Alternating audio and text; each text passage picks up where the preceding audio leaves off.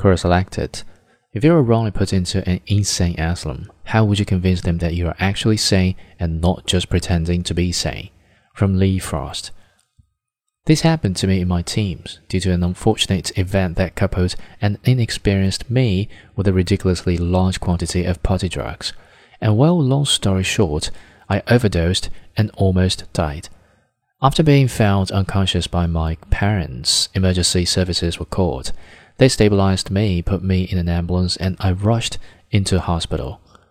That's what I was told anyway, but because I was slipping in and out of consciousness, I thought it was all a bad dream.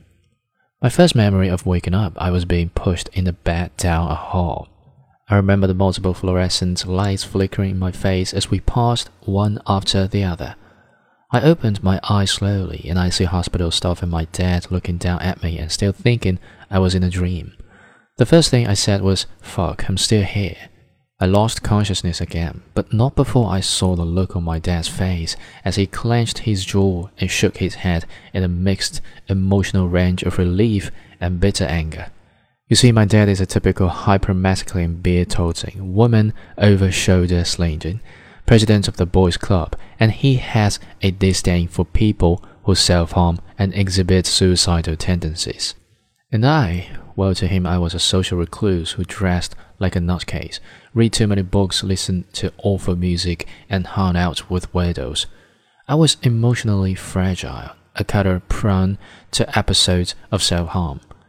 To him, I was weak, so when I said the words, fuck, I'm still here, that could only mean one thing I had tried and near succeeded in committing suicide. He was livid. His closest sibling had committed suicide a couple of years before, and he struggled to understand. As I rehabilitated over the coming weeks, I came to learn that suicide was an act that gets you a free or expenses paid trip to a psychiatric care unit. No matter the fact that I'd protested the events as a dosage mishap and not an attempt on my life. I was admitted into the unit as an involuntary patient. The thing that no one understood was that while I did suffer with emotional health issues, I was working through them because I actually loved life. I had not tried to commit suicide. The first days were the hardest. I was stripped of my liberties and was confined to the facility. My luggage meticulously searched for blades and drugs. They took away all solvents like hairspray and deodorant.